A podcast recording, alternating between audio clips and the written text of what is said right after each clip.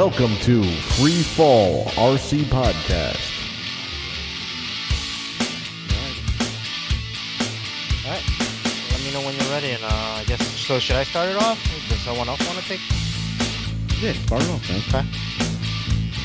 Are we recording? Yeah, Okay. You were recording the whole time, weren't you? I'm sneaky as like that shit. I know you are. Welcome to Free Fall RC Podcast. This is episode number one. My name is Steve. Here with me is Jeff. Say hi, Jeff. Hey guys. And Kevin. Say hi, Kevin. Hi, Kevin. I mean, hey, guys. Just to give our listeners an idea of what we currently fly, um, where we are in the hobby, here's a quick rundown of the models we are currently flying. Kevin, you want to start off? Yeah, sure. I've been flying planes and helis and multi rotors. Um, the FT planes that I have, I really don't want to list them all. I don't want to sound like a jackass either, but these are the planes that I haven't. FT built. fanboy. I haven't built. I haven't built the Bloody Baron, um, the Bronco, or the FT Guinea, or the Old Fogey. The Bronco. I'm waiting for this uh, Peter's like VTOL whole kit to come out because I'm dying to try that. You know, uh, so I haven't built that Bronco to do any of that. I've been flying the hell out of the Chris, the the Twisted Hobbies Crack Pitts and the Beaver. I got a Sukhoi and a, and a Kunai and a Bixler too that probably will never fly again because I've been having fun with a lot of other models and miscellaneous used stuff. And I got the 200% FT Mustang Oh, yeah. that I put together a couple years ago. Uh, helis, I've been flying the the Blade one 180, the Oxy 3 Plus, which I love. It's such a smooth heli. We'll probably get into that at some point. And uh, the Goblin 380, Nice. which is yes, the Ferrari of helis. I I've been referring to it as. And multi rotors, I got a couple of quads. Uh, I got an Amdroix uh, frame 250 racing quad. Um, I've been flying the hell out of the Electro Hub from from Flite Test and the Dragonfly. I've, I had going, and then I wanted to change the flight controller, and I haven't gotten back to that yet. Cool. Uh, Jeff, you want to go next? Yeah. Um, mostly my my daily flyer is the uh, Sky Zone Beaver. Uh, that's my favorite. Um, also the MXCS uh, Twisted Hobbies. Uh, I enjoy that a lot. And the Twisted Hobbies Beaver is also uh, one of my favorites right now. Um, I have the uh, FT tricopter, uh, but it's in pieces right now. But that should be up and running before the end, end of the win- winter, hopefully. Um, and that that's my main flight line right now. Yeah, I think you said it best, Jeff, when you said Twisted Hobbies really knows what what they're doing.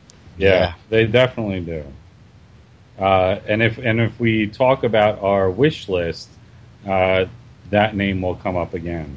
Hmm, nice. All right, I guess I'll go. Um, I am an FT fanboy. I'll admit it. Um, I like a lot of their planes. Currently, I'm working on an FT Guinea, uh, Mini Guinea. Sorry. Uh, I have a VersaWing, which kind of got soaked, so I'm not really flying that too much anymore. My favorite FT plane, which is the Viggen. Um, I'm on my third revision right now, uh, but I love that EDF plane. It's just amazing. Uh, with the with the 12 bladed fan. Yes, a 12 bladed. Uh, you know, I think it's only I'm only pulling a 2600 kV motor, so it's a little bit underpowered. I'm thinking of upgrading that to a 3000 with the 4S, so hopefully I'll get a little more juice. Because it is a little bit slow, but uh, I do love harrying that thing. You do get compliments on that, like uh, well, when we were out at the field, what uh, Sunday? Yeah, yeah, a those, lot of those folks. guys couldn't get enough of it. hmm I actually have a really good picture, and I'll send it to you guys, and maybe I'll post it on the uh, our Facebook channel. Um, yeah, one of the potential members there that was visiting basically took a nice picture of the the Viggen, and it just you know with all the colored duct tape I have on it, it just looks it just the colors really pop, so it's it's nice. Oh, cool. Um, all right, so just to continue, I have a Spitfire that's crashed. I'm pending another rebuild of that. I have a Mustang. Uh, the FT3D, I f- couldn't get it off the ground because it was so heavy with tape and uh, 3D printed landing gears. And then when I got a bigger motor for it, I ended up having a bad um, elevator servo on it, and I just scrapped it at that point. Um, yeah. Uh, other planes I've had, but no, no longer fly are the Storch, a uh, couple of Viggens, of course, Mustang, Spitfire. I had a Blunt Nose Versa, which didn't do too well. Uh, Bloody Wonder. I have a Mini Scout that was spray painted and way too heavy, so that didn't fly too well either.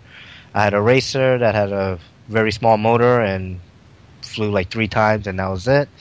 Uh, I started with a Delta Wing and FT Flyer, and I had a nutball for like a day, and then I got tired of it. Um, and I'm sure there's definitely other FT planes that I'm not remembering at this moment.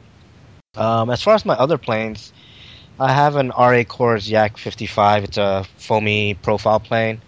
Um, I really enjoy flying that, but recently it's just had some issues, so I haven't been flying that. But um, one of my stable planes is a Great Planes Kunai. Um, I love that plane too. It's just fast and fun. Um, I also have a P47 Balsa, which I crashed and I got to fix the tail on. An Eindecker Balsa kit, which is still waiting for a maiden, which I built last year. Oh, that's right. Yeah. I'm gonna bring it out soon. Uh, you know, we have that runway, and you know, screw it. I'll, I do not care if I crash it. I'll bring it out. Um, one of my favorite Durafly, uh, Durafly, excuse me, plane is the EFX Racer. That's a fun, fast plane to fly too. I have a Durafly Hyperbipe, which I crashed in total a couple weeks ago. I'm not sure what happened there, but it hit the ground really hard and snapped all the wings off and the nose and the motor. Um, let's see, what else do I have? The Park Zone Sukhoi. Crashed that pretty bad. Glued it back together, haven't reflown it.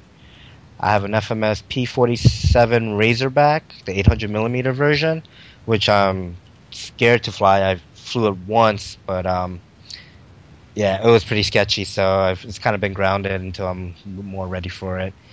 And let's see. And I also have a mini Vapor, which I kind of fly around the house when it's uh, winter time. Yeah, I mean, I have a lot of planes, but I'm mainly, uh, I, I don't know, I'm self proclaimed uh, more of a heli guy. Um, so I have in my heli fleet a Blade 180 CFX, a Blade 360 CFX, uh, which is running 3S and, oh, actually, sorry, 4S and not the normal 6S setup. I have an Oxy 3 Cube which is a tri-blade head and a tri-blade tail, which I crashed last week, and I'll go into that a little later.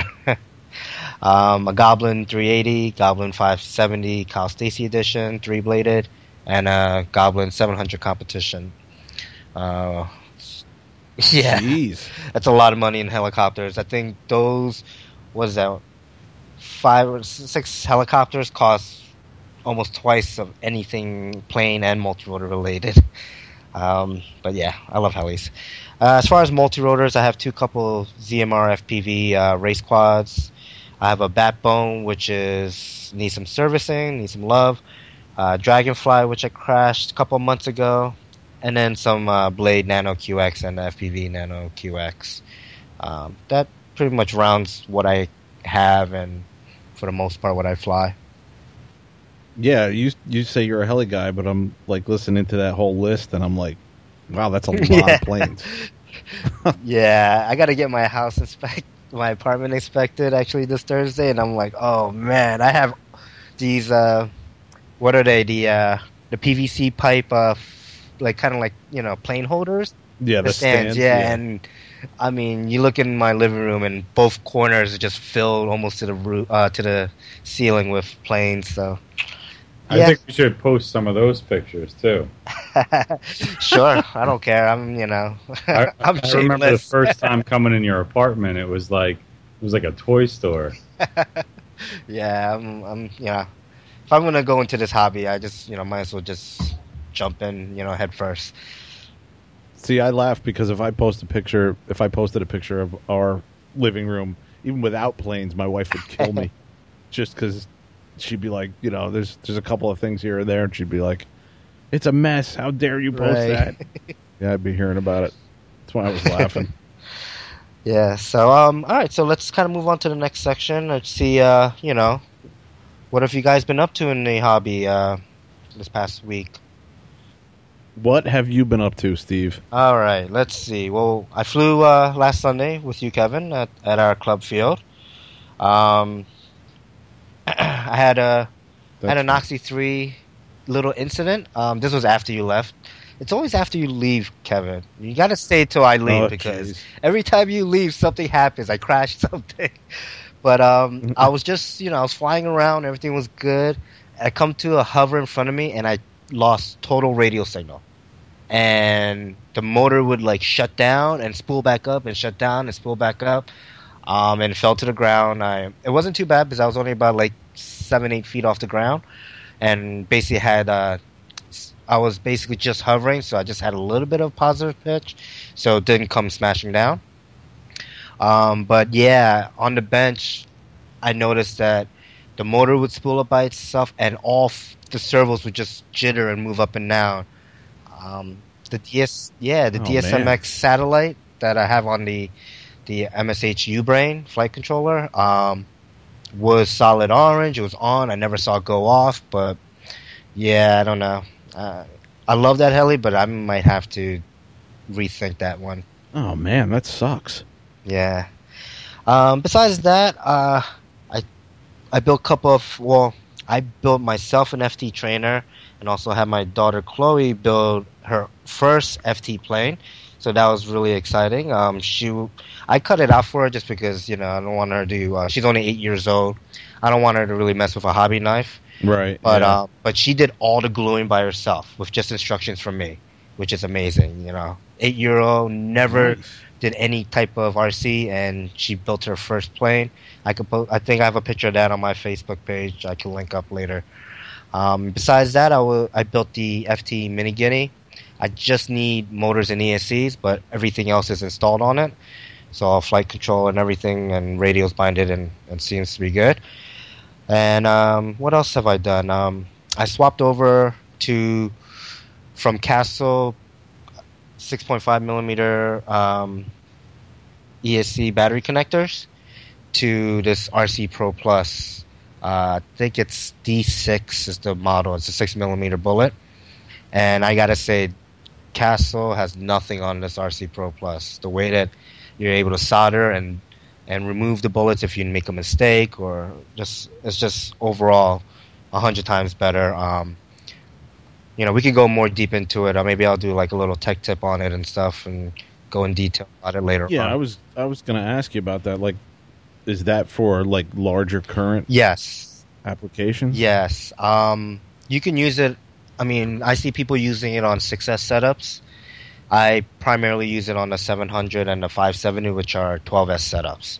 So I'm pulling, you know, 44.4 volts at, you know, 100 to 120, you know, amps. So at that point, like my standard XT60, which is only rated for 60 amps, can potentially melt and, um, you know, cause some, Yeah, you yeah, cause some issues. So yeah, that's pretty much about it for me.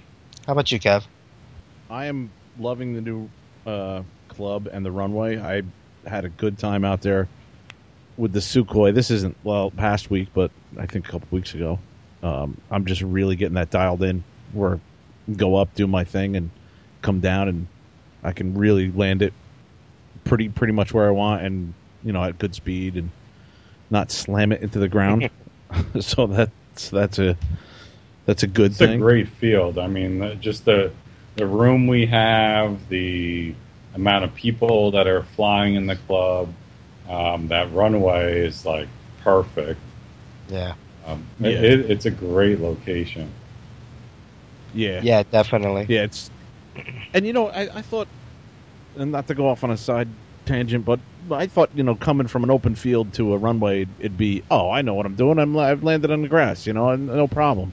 But you have to be more precise with the runway because you have to line it up, you know, obviously on the runway. Yeah, our our old runway was you know 50 yards wide. right, and like 40 feet deep. Like, I mean, it was huge. Yeah, so you really didn't need to worry about like your your approach and how you had to you know use the rudder to make sure you were lined up correctly.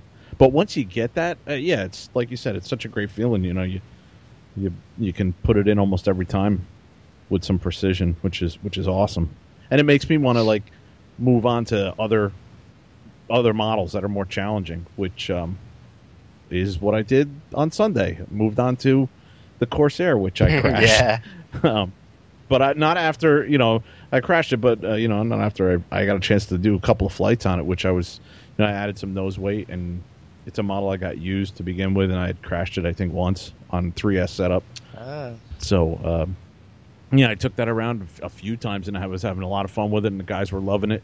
Um, has some weird tendencies because of the giant prop on the front, and I guess I say weird because I'm used to flying the, the FT stuff, which really doesn't have too many bad tendencies. But I, I noticed uh, a few things. Like Jeff, I was I was coming down the runway, and I was at one point I was powering up and kind of rolling to the right and making a right hand turn, and I was trying to give it more rudder, but the torque of the motor was pulling it back to the left as I was giving it right rudder. It was it was bizarre. I'd never experienced anything like that. I was like, "What is going on?" And, here? and which model is this?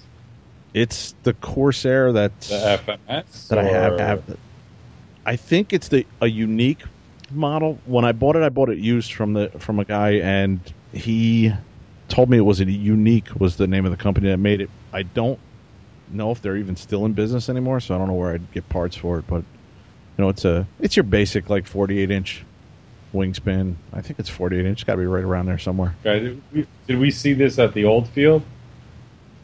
Yeah, remember I brought it out and I tried running 3S on it, and uh, I, I kind of like tip stalled it into a tree. Yes, I do. I think we have video of it too. Yeah.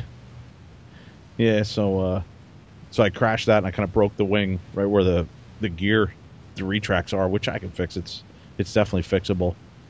Um but I, I made a joke. I was like, "Holy crap! I, I this is the first time I've ever gone to a field and I've crashed a plane and flown helis and not crashed a heli because I'm usually crashing a helicopter, Right. man.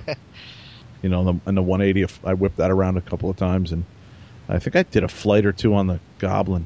Yeah, you were flipping the goblin. I remember you flipping it around and whipping, you know, doing some figure eights and stuff. Yeah, I'm getting a lot more comfortable with the helicopters. Um, it's really tribute to Steve because he's helped me out immensely with that.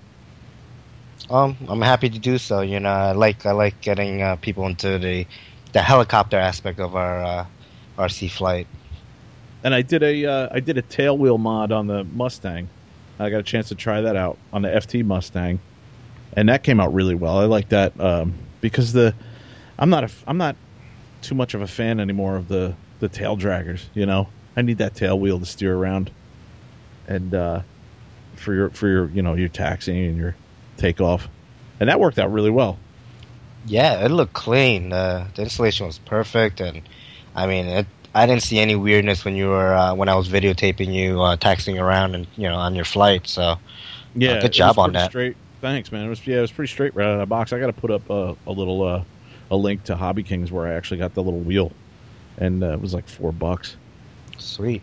I really missed out this weekend. You guys had a perfect day, Yeah. Yeah, T-shirt weather in December. and and zero wind, Yeah. absolutely zero wind. I mean, at the field, I think come you know when it came around like um, two o'clock in the afternoon, they started picking up a little bit wind, but yeah, it was manageable. It was nothing like yeah, but it went from zero wind to like three miles an hour. Yeah. it wasn't, it wasn't anything. yeah. If I mean- anything, we I appreciated because I was actually sweating a lot just from the sixty-five degree weather we were having. Yeah, I mean you got Ah, December thirteenth in New Jersey, and it's sixty five with you know no wind. That's crazy. It was a great day. Yeah. And then I went to my Christmas party um, on Friday night of, of the weekend, and uh, they give us they give us uh, a nice gift. Um, you know, every year. One year it was a Roku box, and uh, last year they gave us Beats headphones, Beats by Dre, and uh, this year they gave us a GoPro. I was like, I told my boss, I was like, I think I'm the first guy who knew exactly within a split second of what he was going to do with this GoPro when he got it. Yeah. And Nice. what are you going to do with it? Um, I'm going to strap it to something and put it in the air. for sure, man. Probably, I'll probably wind up getting that fifty dollar gimbal setup that Steve got. That was like tailor made for the GoPro, and slap it on the Dragonfly, and uh, I don't know, just get some decent shots with that. You know, just some nice stuff. Yeah, definitely. That that fifty dollar gimbal surprised the hell out of me. Um, how level it stayed, and it was right out the box tuned perfectly for the GoPro. So, yeah, I definitely recommend it. Yeah, that was on what? That was a Hobby King product, or no? Did you Uh, get that on eBay? no, that was uh, eBay, and it's you know like one of the Chinese, um, you know, I don't know, I don't want to say knockoff, but you know, uh, influenced by other brands for them No, to make okay. one. Yeah, That's a nice way to say that. cool. So, Jeff, what, Yeah. what were you up to? Unfortunately, I had you know some medical issues to deal with, so I wasn't able to fly with you guys. But this weekend is a definite. I mean, I, I as long as the weather holds out, um, I should be down there all day with you guys. Oh, nice. Awesome. Yeah. The weather, I think I looked it up. I mean, it's a little early, but um, it's going to be kind of cold, about 45 degrees, so it's still doable. Dude, we we've been flying in the snow, so that's fine. Yeah. Very true. All right, cool. All right, um, so let's move on to the next topic here or section. Um, let's talk about some planes. Let's, you know, see what's new with plane stuff that we've been working on. Uh, Kevin, you want to start it off? Yeah, we were thinking we're gonna do um, with this podcast, like do just different sections and you know stuff we've been doing and stuff we don't like, stuff we do like, and uh, so this is my chance to really bash a couple of things if I want to. I don't know how much time we have, but uh, um, I'll give it a shot. Yeah, so um, just recently I built the FT Bushwhacker, which is their new like um, I don't know what would you call that, like a Cub style plane, I mean, high wing. A high wing bushwhacker. Yeah. Oh, is Bushwhacker the actual name of, of a plane? It's like a a stall, like a short takeoff landing type of plane. Yeah. Yeah. Um, I don't know if it was a nickname or if there was an actual plane called the Bushwhacker, but yeah, put that together and uh, did the wheels up.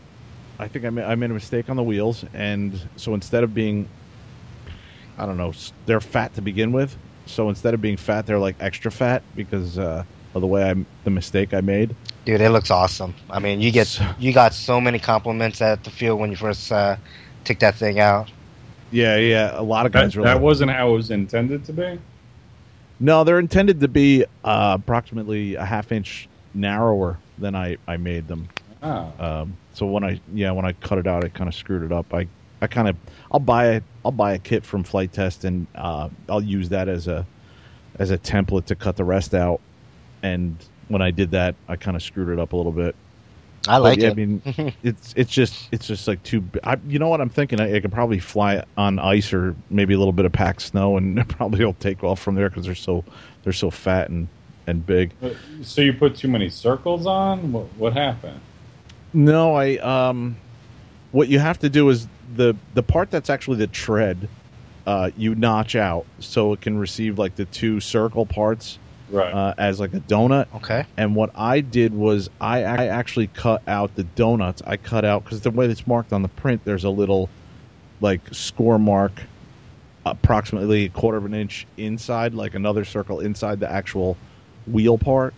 So I, I I scored that and cut it out, and I was like, oh crap, I made a mistake, and I had already glued it at that time. So my wheels aren't my wheels are, are fatter and smaller in diameter. They're they're uh, than they're supposed to be. They're supposed to be a little skinnier, a little larger. Nice. Okay. But yeah, when I first brought it out there, the guys were like, "Are you?" Because I taped it too. I did a um, I did a pretty good tape job on it. I, I used the tape from Tape Brothers, and I uh, did white, and then I did I did a blue kind of like like halfway down. I did blue, and I did like a blue on the the wings, and uh, did some silver like pinstriping, you know. Um, and a lot of guys were like, "That's uh, that's foam," and I'm like, "Yeah, it's Dollar Tree foam." And they were picking it up, and they were like, "My God, it's so light." it's like, yeah, but it's definitely it's it's a plane you need to fly with um, some input to correct the rudder when you're turning. You have to do coordinated turns for sure. So what would you say, like an intermediate advanced or an advanced plane? You know, I'd say intermediate, slightly on the more advanced side.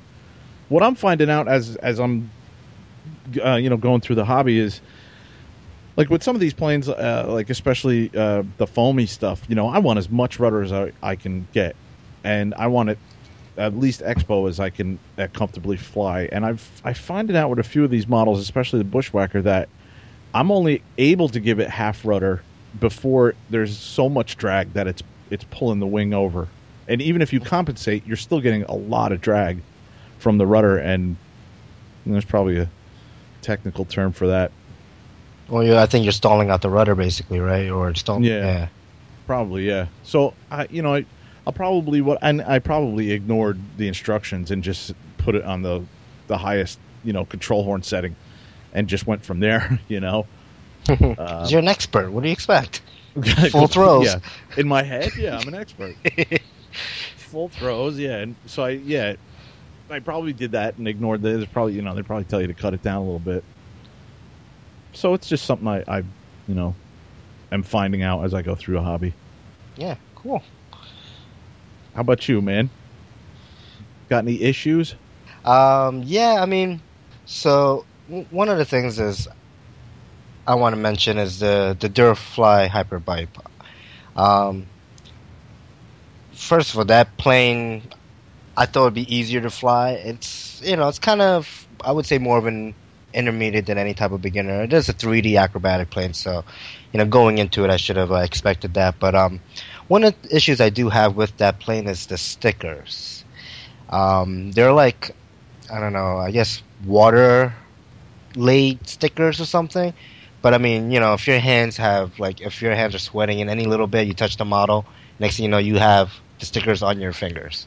Oh, no kidding. Yeah, it would just come right off. I mean, taking the little canopy off, it would come off. Um, not the sticker wasn't all laid down properly either, so there was like corners of it that were sticking up.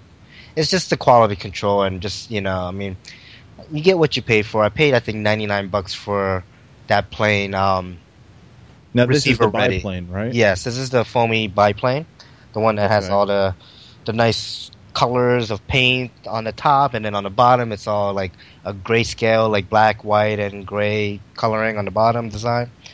It really was. It really was or is a, a fun plane. Um, but yeah, I I think I had a brownout, or I just gave it too much rudder and stalled it, and it came nose down. Motor mount, front end clip got totally ripped off. I broke the uh, top wing off. The struts, one full aileron totally ripped right off. Um, Oh, jeez. yeah, like it was, it's, it's a mess, and I'm sure it's fixable, but I just I need to get some foam C, uh, foam safe CA first, or or some um, Foam-Tac before I put it back together. So hopefully, it'll be uh, I'm gonna be able to put it back together and fly it again because I did enjoy it when it was, you know, when I was flying it as prime. Yeah, and I'm sure like in, in upcoming episodes we can talk about like what we do to repair stuff like that because speaking of when when I was talking about that Corsair and crashing it, I think the first thing I did was rip an aileron off and there's easy ways to fix that. You know, you see that and you're like, oh crap, now what am I going to do? But there's easy ways to that you can go about fixing that. Yeah, that's a great idea. We should do definitely do a, a repair um, episode, and even maybe something further like as a build episode of like when you you know get a new kit, what what to look for, what supplies you should have, and all that stuff. Yeah. Uh, cool. So uh, let's see. Did did Jeff Yeah. uh, Jeff got anything going on planes wise? Um, I'm still in the process of the FT Racer. yeah, I was just gonna mention that. uh, that's been cut out for a while, um, but it will be built this winter, uh, no doubt. Um, Yeah, we talked And- about that a little in episode zero, which I don't know how many people listen to that, but that it was all cut out. Went out, went out, made a trip out to Ohio, on the yeah, dashboard, and came back. yeah, and out. then if if we, if we get to the Christmas wish wish list, um, that stuff will also be built this winter. nice. Nice. But I'll save that for then. Cool. So what you been doing with Heli, Steve? Anything this week? Um, well, not more this week, but I guess just in general, since we're kind of, you know, starting this podcast and catching up on our sort of history. But uh, my latest heli is the Goblin 570 Kyle Stacy edition. Uh, that build was amazing. That helicopter was so much fun to build, and it went together so quick. Uh, Goblin has really good quality control. Every bolt and nut and just everything fit together perfect without having to do anything.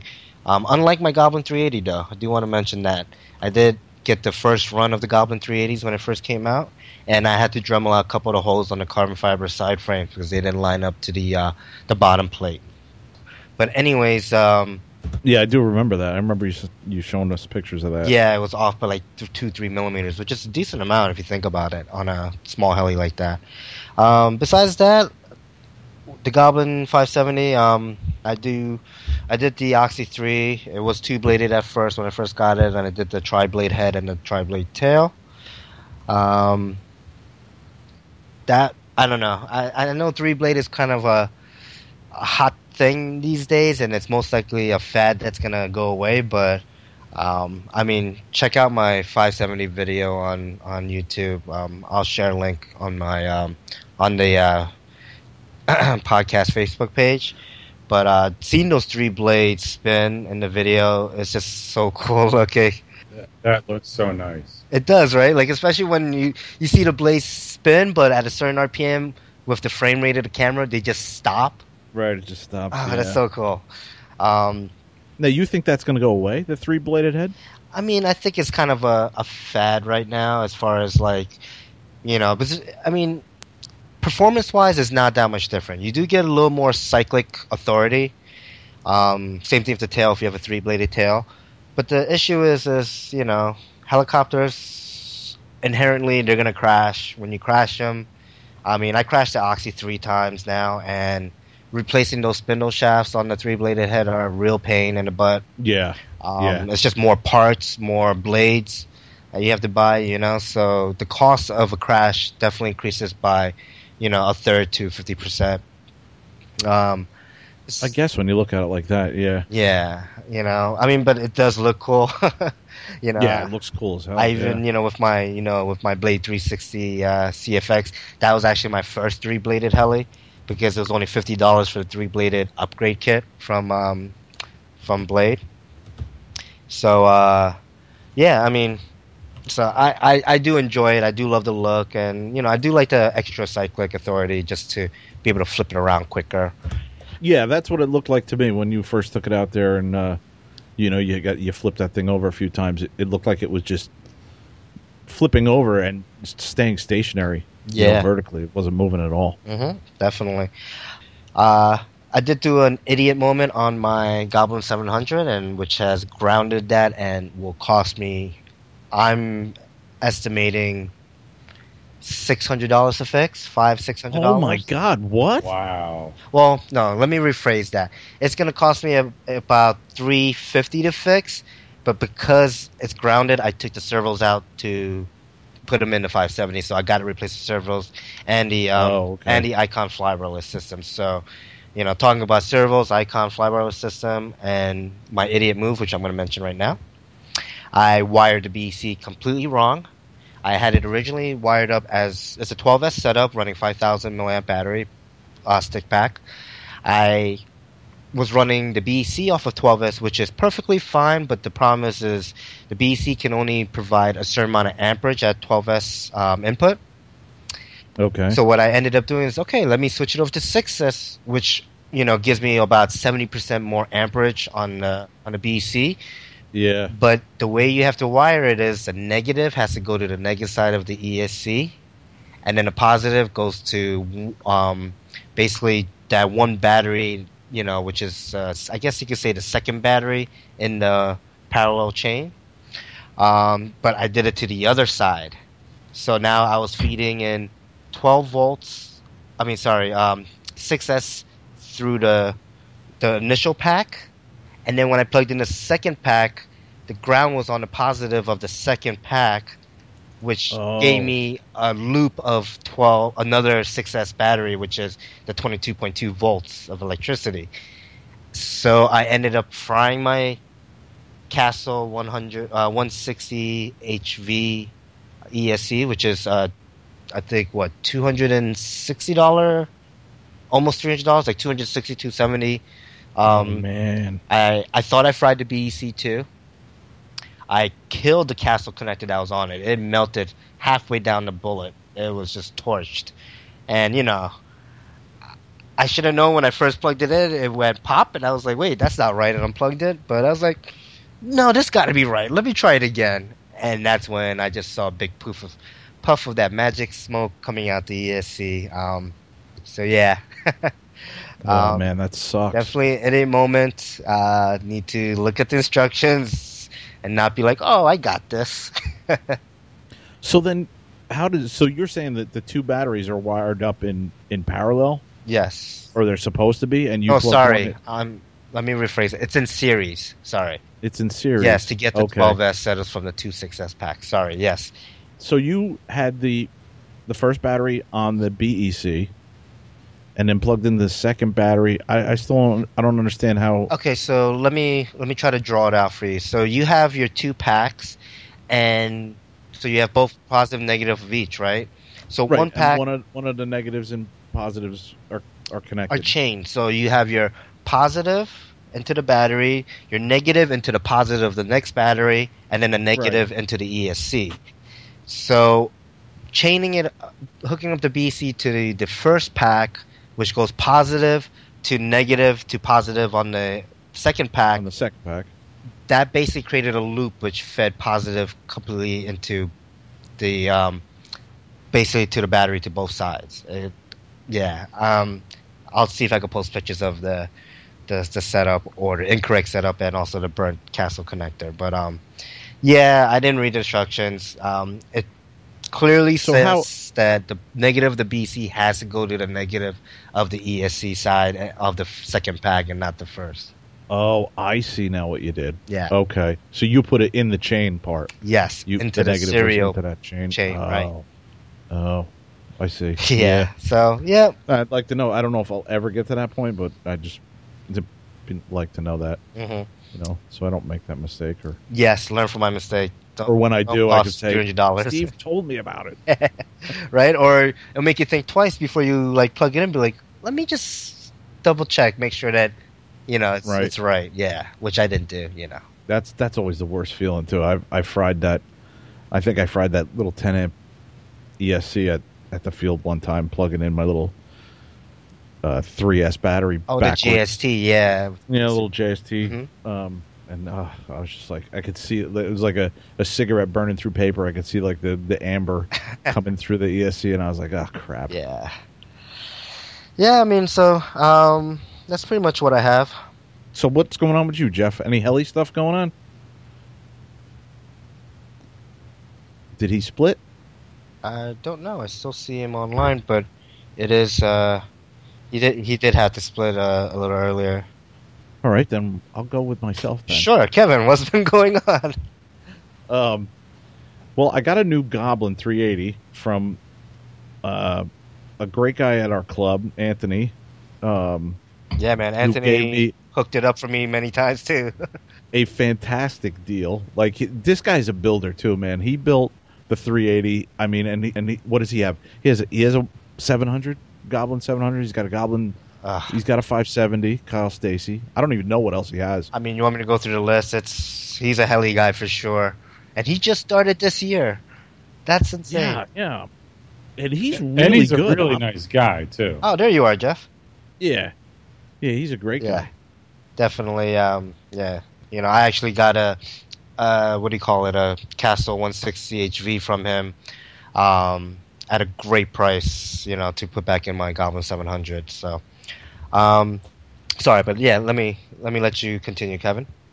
Yeah, so he he you had sent me a text one of the nights where uh, I think I got it what a month ago, and you had sent me a text. I think I was back at the house, and you were like, "Oh my god, I got a great, he's got a great deal for you," and I was like, I had a number in my head as soon as you said that, like uh, as soon as we started going into it, and I was like, thinking, well, what's a great deal? This number, and you came back like the next second with, yeah, it's this number, and it was exactly the same number. I was thinking, I was like, oh man, that is a good Yeah. deal.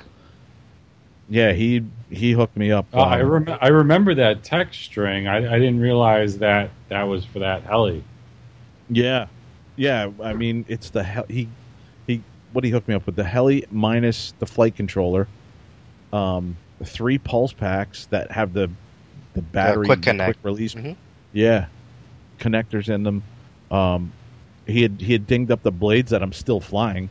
They're a little dinged up on the tips, and he gave me another set of blades, another set of tail blades, and uh, and two satellites, two um, Spektrum satellites Yeah. which I, I have a DX9. We all have DX9s. Probably should have said that earlier. Yeah, I mean, but, uh, but but I thought that was a fantastic deal, man. And I've been flying the, having a great time with that, man. We we should give his uh, phone number and home address. yeah, we should. I don't know it, man. Steve might know it. yeah, I know it, but I'm not giving that out. He's got great deals though. Just He's got great deals. Yeah. Don't ask him where he gets them from. No, no, no. I mean, basically, I mean, I don't want to, you know, divulge the price, but I mean, you got that, all of that plus what that quantum motor, Talon 90 um, ESC, um, a Hobbywing um, voltage, whatever RPM sensor, all of that with the extra set of blades, the three batteries, even gave you the connector, um, the charging cable for it. Right, the charging that he had six. He had like a fan out of six. Right. All of that, just a little bit more than what the kit costs, which is amazing. Yeah. Like that's, I, I'm, I don't know. That just, that just amazes me that, uh, you know, that he was, he was good with it. You know. Yeah. Uh, yeah, that was that was awesome, awesome deal, man. And I've been having been treating that with with with seriously a lot of respect. Um, haven't done too much crazy stuff. Hey guys, I'm sorry to be a bummer here, but I do have to cut out of here early tonight. Um, I can't wait to see you guys this weekend. Uh, haven't flown with you guys in a, in a few weekends because of different issues going on. Um, but I'm excited to get back down to the field, and um, I will see you guys this weekend. all right. Awesome, man. Yeah, man. Can't wait to see you and uh, do some flying again, man. Us three, you know, hooligans. The old Green Pod crew. Hell man. yeah. Do, do, do we have video from Muse uh, with our, our three our foursome that we did a few weekends ago? That kind of sounded wrong, but um, That's sorry. uh, yeah, That's a I good I think there's a picture somewhere that Muse posted on Facebook, but I don't know if there was video. No, his, his girlfriend videoed the whole thing. Oh right, yeah, yeah, yeah, yeah. I, I mean, if it's anywhere, it's got to be Facebook or you, or maybe his YouTube channel. He, it might be on YouTube. Maybe I'll take a look and see if I could uh, put it in. And Yeah, you know, we should do it that. 'cause somewhere. That, that was a lot of fun. That was that was pretty cool that we did that. yeah, definitely. Yeah. All right, Jeff. All right, All Jeff, right. We'll take care. I will man. talk to you guys soon. Take care. See ya. Okay. Bye. I'm sorry that he had to leave because uh, I wanted to, you know this story and I wanted to tell him this story. Um, maybe I'll, I don't know. Should I save it until next time he's around? Oh, this is a pretty good story. Yes, yes. Uh, I'm, I'm gonna. yeah, let's it, save man. that for next week when he's back. Um, I, you know what? Because you told me not to say anything and that we're gonna wait to the podcast to talk about it. I totally blanked out and forgot about it. Oh, that's and now I remember again. Oh, Yeah. Well, we'll wait okay. on that then. It's a good. It's definitely a good story. yeah, yeah, definitely. It's uh, yeah. So, so other than crashing the 180, which I was f- flipping over, I've been having a good time with that that little heli, and Mhm. uh, been having a, you know, a lot of fun with that thing, and been getting more aggressive with it. yeah, definitely. I mean, Parts are cheap. And I wish I had better luck with my 180, but um, right now it's benched. You know, it's I'm just having some issues with either the motor or this or that. I mean, just I don't know. These I used to love these little micro helis, but now they're just starting to become a pain in the ass. Just I don't know. I'm so close to just saying, screw the Blade 180. Let me sell it. You know, even with the Oxy, I'm you know, I was Well, don't sell it yet because I'm envisioning us going out to Ohio and going to the Neff thing. oh true. and we can maybe sell it after that. But uh, we can do some serious like indoor 3D. As crazy as Yeah. we'll get with it. You know what I mean? I mean, you remember Neff last year. I mean, I guess to go on a little tangent with, um, I mean, Neff was great. Don't get me wrong. I loved that it was indoors and it wasn't cold and we were, you know, flying. But that heli section was a joke. Oh yeah, It Yeah. was a corner of a, I don't know how to describe it. Maybe like It was like a triangle, yeah, right? It was a triangle. At the widest point was maybe twenty feet at the widest point, and only about ten or fifteen feet deep at the you know at the tip of the say if you're looking at the triangle like a pyramid. I'm yeah. See, I would I would give it a little more. I, th- I would think it was like thirty feet wide, but yeah, Uh, maybe, still, maybe. it's a, a joke. but I mean you But know I mean- yeah. You're not you're not bringing a 700 inside there and flying either. So I mean- I guess they're they're set up for micros. But even even the 180 when we because we both bought it there um and we were flying it. I mean Yeah. you know when I was just flipping it upside down you know maybe about 20 30 feet up it was you know I know I went over the boundary you know Yeah, you were out in the flight line of of the regular flight line. Yeah, I mean, what I don't understand is that they had two 3D lines for you know foam airplanes, and I don't get it. Like, I don't. Well, I think I think the reason they do that is because they have the cheap 3Ds, like the the twisted hobby stuff, the couple hundred dollar 3Ds, and then at the other end are the super expensive, like those planes. I I thought they were saying at one point were like in the thousands of dollars. yeah, and I totally understand that. Like, you know, but also into that fact, why would you bring a thousand dollar airplane to a fun fly? You go, you bring those to competitions. You bring those to your club, you know, indoor practice field or whatever. I don't think you. I mean, I don't know. Maybe it's just me. I didn't bring anything that I didn't. I wasn't okay with crashing uh, or getting crashed into. Even though they kept them, you know, down the far down as far as they could on the one end. That guy could have easily had flown. He was the only. There, I only saw one, maybe two, Yeah. at the most planes Right. in that whole section. Yeah, The whole time, with the whole weekend we were and there. that section was like you know like the end zone of a football field. Like it was a decent size. It was you know maybe like half a tennis court or something, but like it was a decent size that you could you know multi rotors and the um and the helicopter. yeah, you could have swapped those two Yeah, areas for sure. and had the two 3D areas down one end and yeah. let the helis go down the other end. Yeah, but you know, we'll see. I mean, I'm not really, I'm not going to bring any quads this year to that to Neff, um, or in, sorry, in 2016 next year. Um, Yeah, because we really didn't do much with those. yeah, hover. Tooled them around a little bit. Yeah. I am definitely going to build a bunch of. I I really can't wait for the my FT Mini Guinea.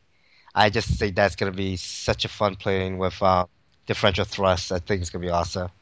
When you mentioned that at the beginning of the show, I wanted to ask you how that was because you've built a lot of big stuff. I've Mhm. built a lot of big stuff. I've only built a few small things. Um, how was that as far as being a micro-sized like foam plane, like Dollar Tree foam? I mean, the build was was great. Um, Peter, I mean, this guy's a genius. He he knows how to, you know, was it was his uh, nick or forum name at one point foam and tape? I mean, Foam and tape. yeah, I mean, he's a master of foam and tape. He that the way that the front nose gets put together and um, just the overall like having access panels on the wing for you know the uh, ESC battery wires, all that stuff, like the servo wires. It's it's very well thought out. Um, the wing is probably about like 35 inches or maybe 36 inches. It's not that small as far as Well, okay. the wingspan and the body the fuselage is you know probably like a three or four inch square so it's pretty you know bulky and big um, i thought that kit was easy fun to build um, when it when you started putting together you saw you know this you know plane just kind of like instantly appear like it was like you did the wing you did the fuselage and you had a plane like it was it was a great build. I, I enjoyed it, and I can't wait to do the, the full size version, the uh, cargo plane. yeah. Kevin, hint, hint. Yeah. right. um, but yeah, Which I purchased at, Mhm. so everybody knows what you're talking about. Which I purchased at uh, Flite Fest. Flite Fest. Yeah, 15. And uh, said to you and Jeff, Oh, I'll cut you out. I'll cut you out of a plane. Not knowing it was six sheets of Dollar Tree foam. and and uh, I, was- I, I, at one point I was like, "You've got to be kidding!" It's like I'm cutting out two planes here. There were so many parts to that thing, Yeah. and I'm like, I still have to cut out, I think, wings, and I'm and I'm and I'm ready to say Merry Christmas. Here- Nice. Here's your planes. But yeah, I'll, I'll have to get that. We'll have to do a build night or something. Yeah, you I know? mean, I'm just joking. I mean, take your Yeah. time. That thing's a pretty big plane, and you know, like I said, my living room is already packed and packed with planes. So, um, you know, I'm in no rush. So, yeah, yeah. um, all right. So uh, let's kind of move on here. I feel like we went on a quite a bit of a tangent there. Um, let's talk about some multi-rotor stuff. Uh, you know, our, our club is now an official MultiGP chapter, which is awesome. I think it's called Prop Buster. Is it right? Yeah, prop busters. Yeah. Something, uh, I should know. I did the logo for them. Well, I tried to do All right. the logo.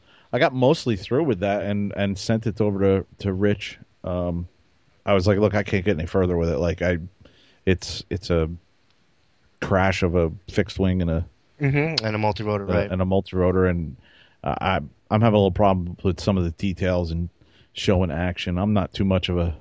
I'm okay with some of the stuff in in like p- paint shop and stuff like that, but I'm not the I'm not the best graphic designer, you know. So I just sent him over what I had. I mean, he's gonna take it from there. From what I saw, I thought it looked pretty cool. I mean, it was definitely vector art looking. Like it needed a more um, like shadowing components to kind of give it more depth. But I think as an initial design, I thought it looked pretty cool. Yeah, that, I think that's what he was going for, something like that. So that's that's where I was going with that. But I'll tell you, I, those guys are out that field. Well, we're not usually there Sunday. We're usually there Saturday, and this Sunday we happen to be at the field. And man, what was there? Uh, they were racing all day long. Yeah. I kept hearing them call out the, the starting of the race. Yep. And, and what was it like eight, ten guys? Yeah, there was like, Like ten racing? guys, and I don't think all ten ran at the same time. I think there were different heats that, uh, Yeah. you know, and then different I like, think they were keeping it down to like three or four yeah, to to a race. Yeah, Yeah, I mean, and those things are buzzing around quick. I mean, if you were on um, the left side of the main flight line, you just heard them whipping around that uh, uh, the MultiGP uh, flag that they have. That it's one of the cones, I guess, or one of the turning points. yeah. They have a whole course set up there. Yeah, it was really nice. Um, I think we're the our club is the only chapter in this area. I think in the Central Jersey, North Brunswick area. Um, but yeah, it's you know it's great. It's great to watch too. You know they have um, a lot of folks have extra goggles and you know FPV boxes, so you can actually sit there and watch a specific racer and stuff to see how they do it. You know, which is pretty cool. Yeah, see, I would do that. I don't know if I would. You know, I'd, I'd probably watch, you know, the race too. But Mhm. I guess it's like anything else. You know, you're either into it or you're not into it. Yeah. A lot of people wouldn't. A lot of people don't like watching um, that footage because it's not HD. A lot of people are so spoiled by HD. What do you mean it's not uh, HD? oh, you told me like when you watch it live off the FPV. Yeah, I was talking to. I think it was Mike uh, from the FT the FT Community Cast podcast who should give a shout out to. Yeah. You know, Yeah, I actually just started listening to them uh, today. I saw episode. I listened to episode one and two today. Yeah, I I really only knew Mike, and uh, I think I had talked to uh, Pat. Mhm. It's Pat, Joel, and Mike. uh, Mike Finley, right? I think. Yeah, Okay. yeah, and um, man, they're all great guys. Uh, I've I've gotten to know Joel a lot better since you know being on uh, being on the show. Yeah, yeah. Yeah, episode three. Check it out. Yeah. Um, but yeah, they're, they're nice guys, real real decent guys, and uh, they're having a good time with that podcast. Nice. Uh, you know, if our podcast takes off, I think uh, we should invite them and and also um, the FT After Hours crew. I know uh, when we were at Flite Fest, we were talking to uh, Chris, and he, you know, kind of mentioned about you know doing a podcast and you know either going on FT After Hours or having them come on ours, kind of deal. So you know, it's- Yeah, I don't know what format they use. I know you know we use, and um, but yeah, that'd be that'd be great. And I think those guys were from the community cast were like, yeah, we'll come on yeah, anytime, you know, and just hang out, let it loose. Sure. Yeah, man. Sounds good. I, I do want to, um, you know, eventually evolve this into having a, you know, definitely more guests on the show, and you know, maybe get some uh, folks that are, you know, sponsored pilots and stuff like that. You know, kind of giving their take on you know the hobby and stuff like that, for sure.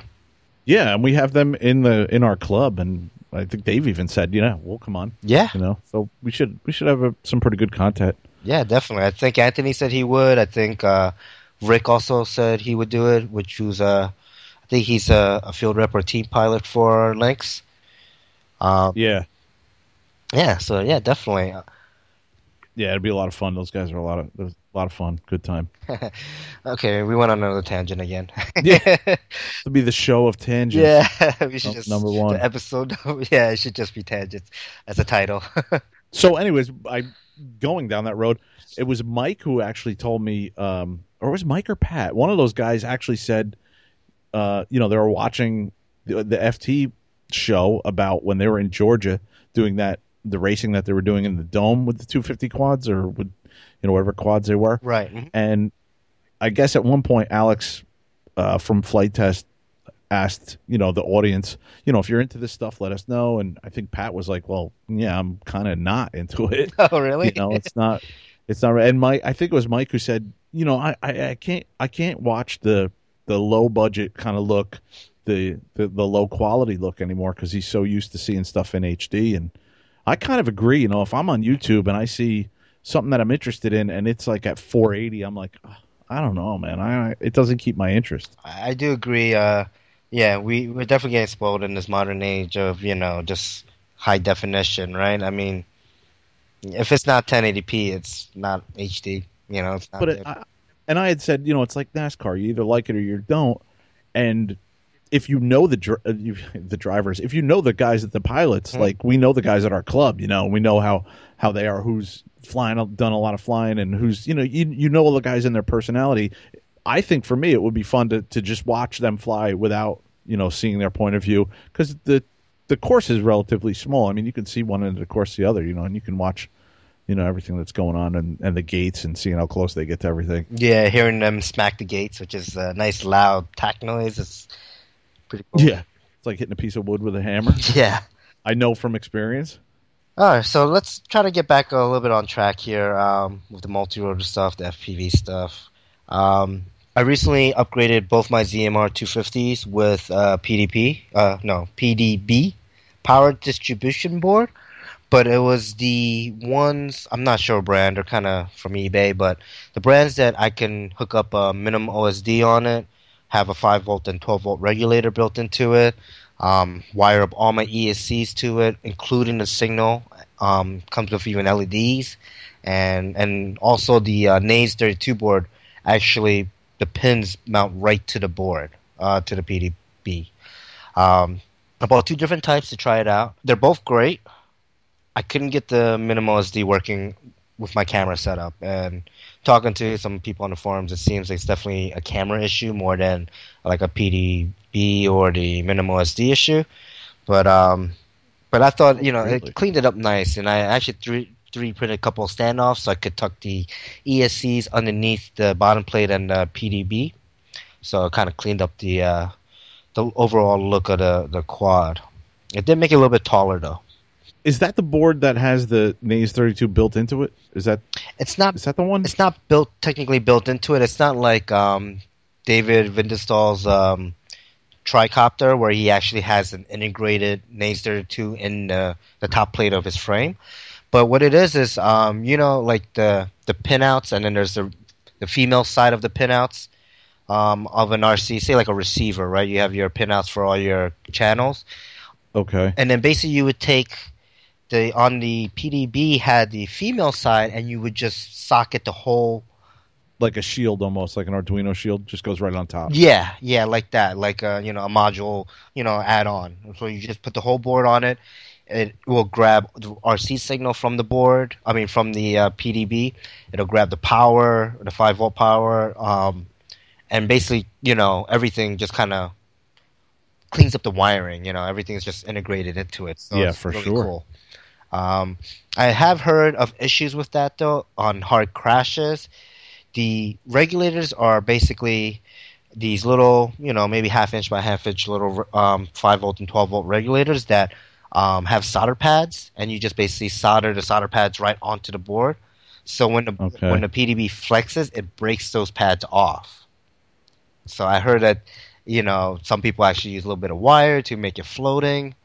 You know, Oh, jeez. yeah, I mean, some of the stuff you can do with this is insane. Um, especially, especially nowadays with even the smaller quads, like the two uh, 210 or the 180s, they stack everything. The PDB will stack to the flight controller, will stack to the receiver. So you have this one little, like, I don't know. I mean, like like a Big Mac, you Yeah. know, like Yeah. like it has like three slices of bread. Like it's three different components kind of stacked together with these little nylon standoffs, and it's great. I mean, yeah. The first time I saw those, I think one of the club meetings, a couple guys had those. yeah, those yeah. are the size you're The uh. S3 guys, yes. Just insane how small they are. What four inch props on those things? I think they were six inch props where they cut down to be uh, a four inch or a five inch. yeah. Yeah, like I think they call like bullhead props or something like that when they cut them down. So they're kind of like they get wider at the end. I, I'd say if I had to estimate it, I mean they're basically like nine inch square, really. Yeah. When it comes, you know, when you're looking at them, Mm-hmm. Yeah, it's pretty- really small. yeah. So I mean, that's kind of my thing. Um, Yeah, I wanted to get the minimum OS, OSD for the Electro Hub, but I, I, I think I did buy it, but I haven't hooked it up yet. Because I still I'm using the Flip point 1.5 on that. I haven't changed over to Naze on it. I, if it's working for me, I'm going to leave it. I, I still have really good success with that. I'm sure you can. The Naze, the, the Flip 1.5 is a Naze 32 board. Just, you know, it's um, what what's the guy's name again? I forgot the guy's name, but what's this uh store? Um, ready to fly quads or ready to fly? Yeah, ready to fly quads. Ready to fly quads? Yeah. Yeah. Um, his Flip 1.5 volt is a Naze 32 board, but just in a little bit different configuration as far as the pinouts. But the capabilities, you flash it with the same Baseflight or Cleanflight, um, you know, software or firmware. Uh, you have the same, I think, uh, type of telemetry outputs and stuff, voltage and stuff you could get from that. So, Well, I didn't know that. Like, I didn't flash that or anything. I ordered it from him, as in, uh, Mhm. you know, an X Quad setup, right. And that was, geez, uh, two years ago since I built that, and I guess maybe that's why I didn't didn't realize it. Yeah. Because now that I'm getting more into the Naze 32, like I didn't even plug that into anything. The program, nothing out of the box. It worked. That Flip 1.5, and Mhm. and so now that I'm getting into the Naze 32s, I guess, you know, I'm I'm getting more into programming and and stuff like that with the with the computer and you know what you can add on and all that stuff. Yeah, yeah. I mean, to configure, like, to be, you know, able to configure everything on that is cool. I mean, the Naze 32 board, you know, you can, you know, it can act as like, you know, how you have your um, VersaWing with the Arduino and all the, you know, millions of LEDs. You can Right. actually do the same thing with a Naze 32 board. It has a f- built-in, uh, Right, right. Yeah, it has like a grid. Yeah. um, that you can pro. Yeah, Right. I've actually seen that. Yeah, it's like uh, uh, 64, like an eight by eight grid. It's an eight by. I think it's eight by eight, or it might be like more. Um, but yeah, you can basically do stuff like that with the quad too. You know, you could make it so you turn left on your uh, aileron stick, and it'll turn signal left. You know, with some LEDs. Like you could program it to do all sorts of cool things. Yeah, I've seen that. Um, and I, I do. I did get a, a a strip, an LED strip, that I haven't put on anything yet. I'm still working on that. That uh, the Blackbird, the M Droids. I it's so hard to pronounce, but it's a. I really like the. Strox. Yeah. I really like that frame. I, I like the way the the rear motors are, are up a little higher. I like the way I can actually rotate both, you know, front and rear motors Mhm. forward ten degrees if I wanted to. And I like how how small and, and really narrow the frame is. I, I don't know. Some guys might not like it. I, I really like it, and it took a beating. I've I've rolled that thing a few times, and I smacked into one of our gates hmm at the field.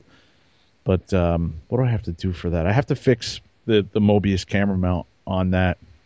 I have a couple little things to tweak. I got to do the satellite uh, receiver setup because that's running a Naze 32, and that has the the Big Mac setup like you were talking about. Right. I, I had I had gotten a four in one distribution board, Mhm. ESC board for that, and that I really like. That cleaned up things really nice Yeah. and it's more or less like a little it's more or less like a little cage the the, the fuselage You know, Yep. or how whatever you want to the body of it. Yeah, it's kind of close to FT's um, Versacopter, kind of like an Right. enclosed, uh, you know, thin. Also, what's the other one? The Vortex, the Immersion RC Vortex. How it has like that enclosed uh, fuselage, so that way none of the core electronics get damaged. Just yeah, it's very similar to the Vortex. Yeah, just the the arms are don't rotate back or anything. All right. Um. So, what else have you been doing with your multi-rotor FPV stuff recently? Not much, man. No, I haven't done really anything lately. I haven't. I haven't had a chance because when when we flew it at the the old abandoned golf course for a couple of years before we joined this club, I you know I could go out there. I wasn't interfering with anybody's signal, so I haven't really taken it down to our field um, with all the the racing that's going on because I have a you know 600 milliwatt transmitter. Those guys are all running 250s, and I don't want to. I don't want to step on them at all. Although they they they're really cool. They're always like, you know, if you want to take it up and and get some footage or chase somebody, just let us know. You know, Mm-hmm. but you know, I- I get.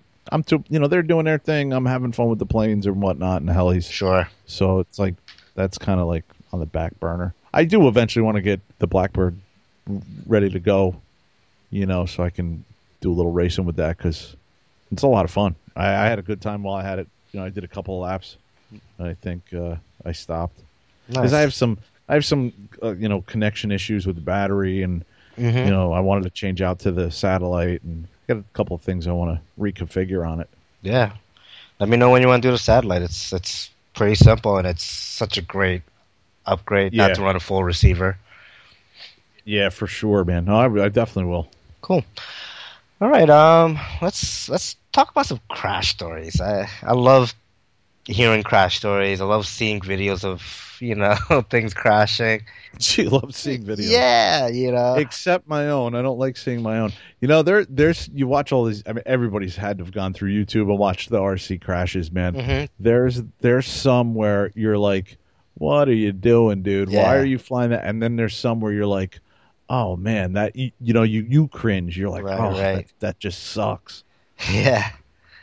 Yeah, I mean, but But it's almost like ther- uh, therapy in a way, you know, you talking about it. Sure, yeah. I mean, and we all crash. I mean, you know, you know, just have to own up to it and accept it as part of the the hobby and the learning curve, right? So, Absolutely. yeah. So I You mean, can't get discouraged. right? You can't. The worst thing you can do is really get pissed off, from my point of view and from my experience. Yes. And I know it's hard not to when you spent a lot of time and money. That's why yes, you know that the Flite Test stuff really helped me out Yes, I totally agree. hmm because I'm kind of laughing now when I crash. Yeah, I laugh about it too. Oh. Even, you know, when it's like, I look at it and I'm like, oh man, that that helicopter is trashed, you know. Um, and I'll kind of let me go right into it. You know, I, the Oxy Three. Um, um, I've had that helicopter for about, I don't know, maybe maybe three months or two months, and I've already crashed it three times. Um, the first crash wasn't too bad. Just you know, a bunch of uh, had to rebuild the head and and you know, I kind of the landing gears, the frame was messed up. Um, then the second crash was that was pretty bad. That's where I I will you know say that I think the flight controller, the flybarless unit, um, came off because I was just doing a bank turn and then it just went all wacky and fell on the ground. Was that the one that we all walked out? Yes, where the yeah where the head, uh, the main blades hit the tail twice Yeah. and bent it in like a weird U scorpion tail U shape, and where the servo, the tail servo got ejected. That's what I was going to mention. Yes, uh, I had never in my life seen a servo on a crash, walking up on a crash, seen a servo. What was that, like three to four feet least, away from yeah. the, the, just like, uh huh. I was like, how did that happen? Um, Like those blades must have came around and hit that boom and yeah, wrapped around that boom and just ripped that tail servo yeah. right ripped the wires. It didn't even rip the wires off at like the servo connector or the uh, you know the part that's inside the servo that you know goes onto the board. It, it was like you know just like outside the servo, like it looked like someone just cut off a piece of a scissors, you know, a pair of scissors. Um, Yeah. But that wa- that got ejected, and the you know tail servo mount completely busted. Um, one of the things that I was uh, quite surprised is that I sheared off one of the main um, spindle shaft, and that blade was perfectly fine. Like there was no Really? yeah. The other two, you know, cracked from hitting the boom, but I don't know. Maybe that's the one that hit the servo or something. But like there was no chips on it. It just sheared it right off at the uh, spindle and was, you know, probably a little bit further than the servo, maybe like eight or nine feet. um, Wow. Yeah. Oh, So I didn't even see that. you know how much that that uh, crash cost me to fix? Do I want to know? I don't know. Oh, I mean, it's Is it's, it's, it's the opposite spectrum. If you're thinking it's you know. Oh, I was going to say, is it over a hundred dollars? No, no. And I had a set of blades. One of the blades was good, so with the tri head, I was able to get, you know, three sets. So I had three blades, um, two from the old head, from the two bladed head, and then one that got sheared off, right? So all the parts, the tail boom, the tail servo mount, um, not including the servos, that kind of, you know, had some spare servos and kind of, you know, made that work. It only cost me 30 $36, Oh wow, under 40 bucks wow. the landing gears didn't break. The the uh, the side frames didn't break. You know, none of the electronics except for that one servo. Um, did I? Are you running those Turnigy servos on that? The one yes. you told me. Yep, the S three hundred six G. The uh, I guess they're kind of knockoffs of the KST. Um, Yeah, I mean, I'm going to say 50 Turnigy servos, and you know, people out there are going to be cringing. They're going to be like, "Are you kidding me?" But uh, I was even skeptical, and Mhm. but they've been really good on mine too, man. I, I mean, the, the yeah. specs are the same. They're what are they? Twenty bucks? They're- less not- than twenty bucks, like 16 dollars. yeah, just to Um, get something going because I'm not I'm not Yeah. a smack pilot or anything like that. Right, you're not pushing the limits, right? No, so for me it was great. I mean, I fly. You know, you see me fly my Blade 360 CFX. I have those servos as my cyclic. Yeah, I mean, I do have an MKS servo for the tail, just a, uh not a micro size, but a mini size, it's a little bit bigger. But um, yeah, I mean, I, I, I mean, I bogged that machine by giving it so much collective and so much, you know, cyclic movement and stuff. I, I, you know, I abused that heli, and those servos, I, you know, hasn't hasn't skipped a beat. It's great. so that's relatively a 450 size. Yes, 60. Yes, it's uh, it's The old school 450. Yeah, so I mean, actually, actually, my configuration, since uh, to give a little history on that, is I took my Blade 450X, bought an airframe for the 360 CFX, and basically took all the electronics and put it in there. So I'm running, I'm running a, a 3S motor, which is 3600 kV, the uh, you know E Flight 450 heli motor. Yeah. Um, I'm running actually a really big ESC. Don't ask me why. I, I had I had a Castle 100 light, and I was like, yeah, I'll just throw it in there. I got room. So Jeez. yeah, it's it's way overkill. I could go for 50 and it'd be fine. But um, Yeah. but you know, it's like I had it, and I was like, yeah, let me put it in there. I don't want to make. I want to make sure ESC is not a, a problem. Um, you know, and I'm running the Turnigy servos for the cyclic. I'm running an MKS. Uh, I think it's like a nine three something tail servo, um, which is awesome, but it's also a hundred dollar servo. You know, so but yeah, the cyclics have been great. You know, I, I've even let me see. I had a small crash at a fun fly out in South Jersey where I uh, was doing a flip and I hit the tail on the ground, and you know, throttle hold came down, was perfectly fine, no damage to the heli. Wow. Yeah, to the servos, nothing. So I'm, you know, that's that's my beater. You know, even with the three blade, because I am running three twenty five millimeter blades, so it is quote unquote a three a four fifty size three bladed heli. Even though the tail boom is like a a stretch, I guess you could say, to run the three sixty blades if I wanted to. But I figure with the 3S setup, I should run the smaller blades because, you know, that's a lot of rotating mass that this little motor with high kV is going to have to spin. So. Yeah. Yeah. True. But uh, yeah, I mean, um, the third time I crashed my Oxy was the recent one I think I mentioned earlier in this podcast. Is that I had a brownout. I don't know what happened. It was just hovering there. I was kind of wasting the pack. It was getting a little dark out, so I was kind of you know just doing a basic hover, and all of a sudden I'm like, I have zero control. Holy beep! now, how many how many guys at the field were yelling out, "Uh, Spektrum brownout"? Oh, you know Rick was because he's a Yeah. Futaba. Oh, sorry. No, he's a Jeti He's guy. a isn't he? Jeti guy now. Yeah, went from Futaba to Jeti. But you know, all the Futaba guys hate Spektrum. They they're always you know picking on us for brownouts this, brownouts that. You know, but I mean, you know, it, it, it's probably a brownout. Um, but the thing is, is that if it was a brownout, when I disconnected and reconnected the battery to reset everything, I was still having the same issue. Oh, yeah, so it's probably not a brownout. So that tells me flybarless controller, maybe the wire for my satellite receiver, um, or something. I mean, that flybarless controller, you know, seen a couple of crashes, and it is a, a U-Brain, which is a little micro um, USB, uh, not USB, the micro flybarless, uh, you know, it's small. It's only about an inch by, you know, That's an icon. yeah, it's an Icon or MSH Brain. It's the same, basically same company. MSH Brain works, you know, builds the flybarless for Icon, I think. I'm hearing stories about icons with with you and uh and a couple other stories that I've heard, man, and I'm like just I really love icon. I've been loving it since you know moving up from the Beast X. Like I I don't want to hear any bad stories about it. I'm kind of like tuning them out.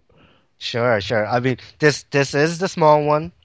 This is the micro one that uses the micro servo connectors. I think they're called like micro JSTs or JST XH or something like that, or XS or some some weird model. Um, so I mean, technically, it's a full capable icon without the governor. Without Oh, okay. the governor, you know, has a bailout or self leveling when when you have uh, when you lose orientation. But um, yeah, I mean, I don't know. Maybe, maybe you know, I, I might have messed mine up. To tell the truth, I was I soldered all new servo leads to those uh, Turnigy servos, and the way that the servo leads came from Hobby King to the way that they solder onto the board was different.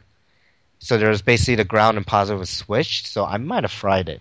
Um, Oh, jeez. I don't know. I mean, it flew. It booted Oh, up y- fine. It it loaded the firmware fine. The flybar was loaded firmware fine when I went to um, you know, load the settings and all that stuff. But hey, So you basically had to change the servo ends because they're micro servo ends or something. Whatever. yes, is. but Those little tiny ones. Instead of clipping and re-crimping, I unsoldered at the board Yeah. and resoldered new, uh, whole new wires with the the ends on them. Sometimes I wish this was a video podcast because I'm I'm over here shaking my head like that's not something I would do. Right? Oh, you say no? Like, oh, would it do Like, yeah, jeez, man.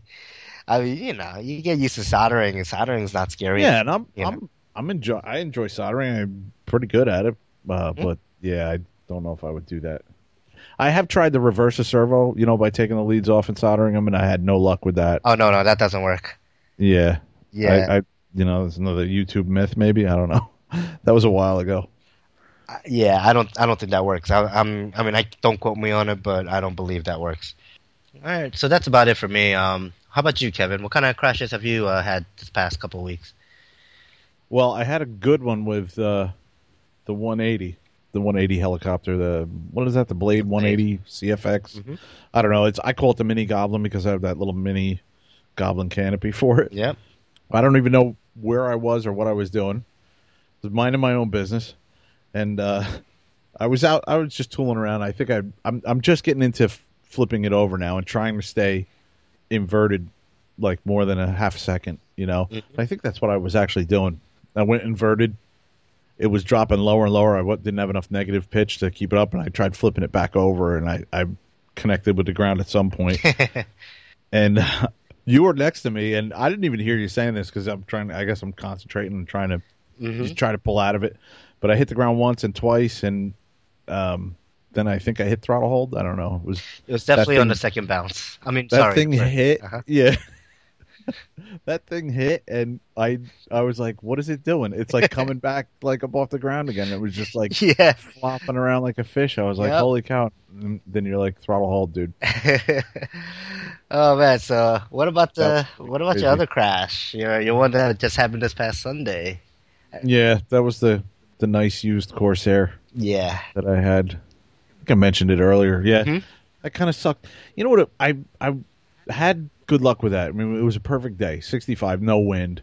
Um, I got the nose weight in the Corsair. It was flying good, and uh, it has some crazy tendencies to it uh, that I guess are just I'm something I'm not used to with some of these scale models. Like uh, I was I was telling Jeff, you know, I was coming off the runway doing a circuit and coming around and I was kind of turning to the right and I was kind of banking to the right but more or less coming up at a 45 and I was trying to give it more rudder input and as I had more throttle they were kind of working against each other the rudder was trying to turn right and the throttle was pulling it to the left Right. and I was like what is going on here so anyways to get to the story you know at our field's pretty we're pretty uh little loose on the, on the flying like guys can fly whatever they want. There's really no set pattern. Which sometimes will, you know, if everybody's up there, we have a lot of guys up there. They'll, they'll try to fly, you know, some kind of pattern. But I think Mike, the the president, had his balsa.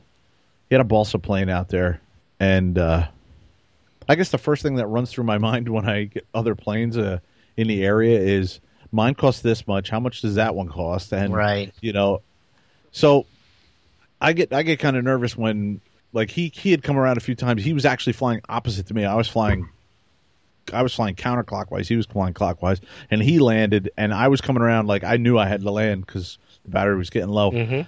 And I I came around once and and I didn't like it, and I I kind of went around again and I dumped it like uh, on like final approach, and I think I did probably tip stall it. Um, I could feel like the battery was getting you know lower and lower. You know, you could feel it. Sure. So I did feel that, and I did have full flaps on, and I, yeah, I kind of like just I pitched. I must have tip stalled it and pitched it over. I broke the wing at the landing gear, and I think I ripped the one of the elevators. Mm-hmm. It's got dual elevators, so I, I ripped one of them off. Nothing really that bad. I mean, I'm gonna I'm gonna get some Foam-Tac and and tack it together, and I'm probably gonna run some some carbon fiber through it. You know, so Right. like just to connect it up once. It's like some real thin stuff. You know Yeah. because it has like a little bit of a wooden spar in there, Okay. And I'll probably wind up, you know, once it's together and, and glue, and I'll probably just throw like two pins of carbon fiber in there just to keep that connection point because it is right at the landing gear, you know. Sure. Yeah. So it's gonna be a weak spot for sure. Yeah, it's a shame. Uh, well, you know, it's fixable. Um, but I was really getting like more and more into like different planes. I'm getting, I guess you get used to one. You know, I'm you, you fly bank and yank for fun, but that's about it. Now I'm getting into more like more advanced stuff. I feel like takeoff and landing flaps. The Corsair is not easy to fly. You know, it has these tendencies. It's got this big giant prop on the front hmm which the guy who I bought it from, I bought it used, and the guy told me, take that prop off, don't fly it with that prop. You'll never fly it with that prop. And um, I've been having an okay time with it. yeah. you know? Yeah. No, you've definitely been definitely been flying the the piss out of it. Um. yeah. And that's a it's a good looking plane, you know. Yeah. Yeah. And I, I do love the prop. I love the yellow tips on the four bladed prop Yeah. spinning. It just looks amazing. It looks very scale. And I think that's what you're probably referencing too is that, you know, we both started with, you know, basically kind of like banking yank planes.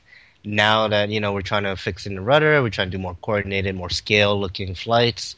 So, um, you know, Yeah, but with that bird, you know, being a warbird, it's very it has those same tendencies. You know, you got to be under power landing right, or um, it'll tip stall. You know, so it's a fine line. I noticed as the, the last time I went around, I was like, yeah, I can't. It's almost like I have to have. You ha- definitely have to have power. Mhm. I noticed that with the Sukhoi too. You know, you have to land it with some power. Yep. or else it'll come in nice and then it'll fool you and it'll drop. Uh, You know, and I noticed with another with the, what is it the the little micro P forty P forty seven. It's a micro P forty. Okay. uh, yeah. that I have. I noticed that when I flew that inside at Neff on landing, I wasn't used to. I was kind of used to gliding in. Right. landing. hmm Um, this one you actually had to pitch down. I had to give it a little bit of down elevator so I could point the nose to the ground Right. to bring it in, which was interesting. It's all you know. It's interesting. All these little things you find out. Yeah. Yeah. I mean, each plane has their own little niche of uh, characteristics and stuff for sure. Yeah, and that's what I like envision with this podcast is just to like we fly a lot of stuff, a lot of different stuff, and we talk to a lot of different people. We're always in it, real passionate about it. And, Mm-hmm. You know, I, we just pass that on to other people and see what we can, you know, who we can help out and with the information. Maybe somebody can help help us out with some information. Oh yeah, Yeah. definitely. I mean, I know. I mean, we you know if you really think about it, I mean, we've only been in the hobby for say two three years, but I mean, you know, there's some some veterans in the hobby that's been in it for 20, 30 years. You know, so Yeah, you know, so there's definitely a lot for us to learn. But you know, we do we do kind of um, go all out and you know try anything, kind of just go for it. So and we're just out there having a good time, right? Right. That's basically it. yeah, I mean, you know, my my Saturdays are. You know, I look forward to it. On Mondays, I'm like, wow, I can't wait to go flying on Saturday. Like, you know, that's Yeah. There's sometimes I'm like, how can I sneak a, a little helicopter in my work van, you know? yeah, And, and but I, I can't do that. yeah. No, I mean- I hear you. Years ago, with some of the jobs I've had, maybe I could, but Mhm. with this job, it's it's pretty decent. So I don't want to I don't want to jeopardize it with anything like that. Yeah, don't. All right. Uh, kind of went pretty long here, huh? I think probably about an hour, an hour and a half or so. Yeah, something like that. All right. I guess. Um. Good first episode. I know we might have been a little all over the place, but uh, that's how, that's how I think we're going to go about it. You know, we got the more or less the intros out of the way at the beginning. You know what we're doing. We'll probably go through each time. Go through like what we've been doing. You know, any anything, any big issues we'll probably touch on. Yeah, definitely. Um, I think going forward though, we should um, we'll start picking topics or main topics to discuss. You know, we'll still do our little sections, but um, maybe we'll make it relatable to a, a main topic that we Yeah. can talk about. Um, I think our next episode we should definitely touch base on the FF, FAA uh, regulations uh, that it's all over Facebook, all over social media right now. Yeah, we picked a great day to do a first podcast. Yeah. right. so um all right, so I guess we'll end it now and uh Yeah, and if you guys want to get a hold of us at all, uh, we're on Facebook. What is it? Just Freefall RC on Facebook. uh yes, if it's uh let's see, Freefall RC Podcast. So facebook.com slash freefall RC podcast, all one word. Uh sh- you should be able to reach us there. Uh we do also have an email address of freefallrc um at gmail.com. Uh, we don't have individual ones yet, but um yeah, because we're just starting out. We're going to eventually get a web website going on where we can do post show notes, right. you know, regularly and Yep. have our own individual emails and stuff like that. That's our hopes down the road. But yeah, if you guys got anything Yeah. you want to tell us how bad we did, how good we did, post it on Facebook. Let us know. yeah, I love getting feedback, you know, because we can all learn from it and and do a better job next time. All right, man. I'll see you next week. All right. All right. See everyone later.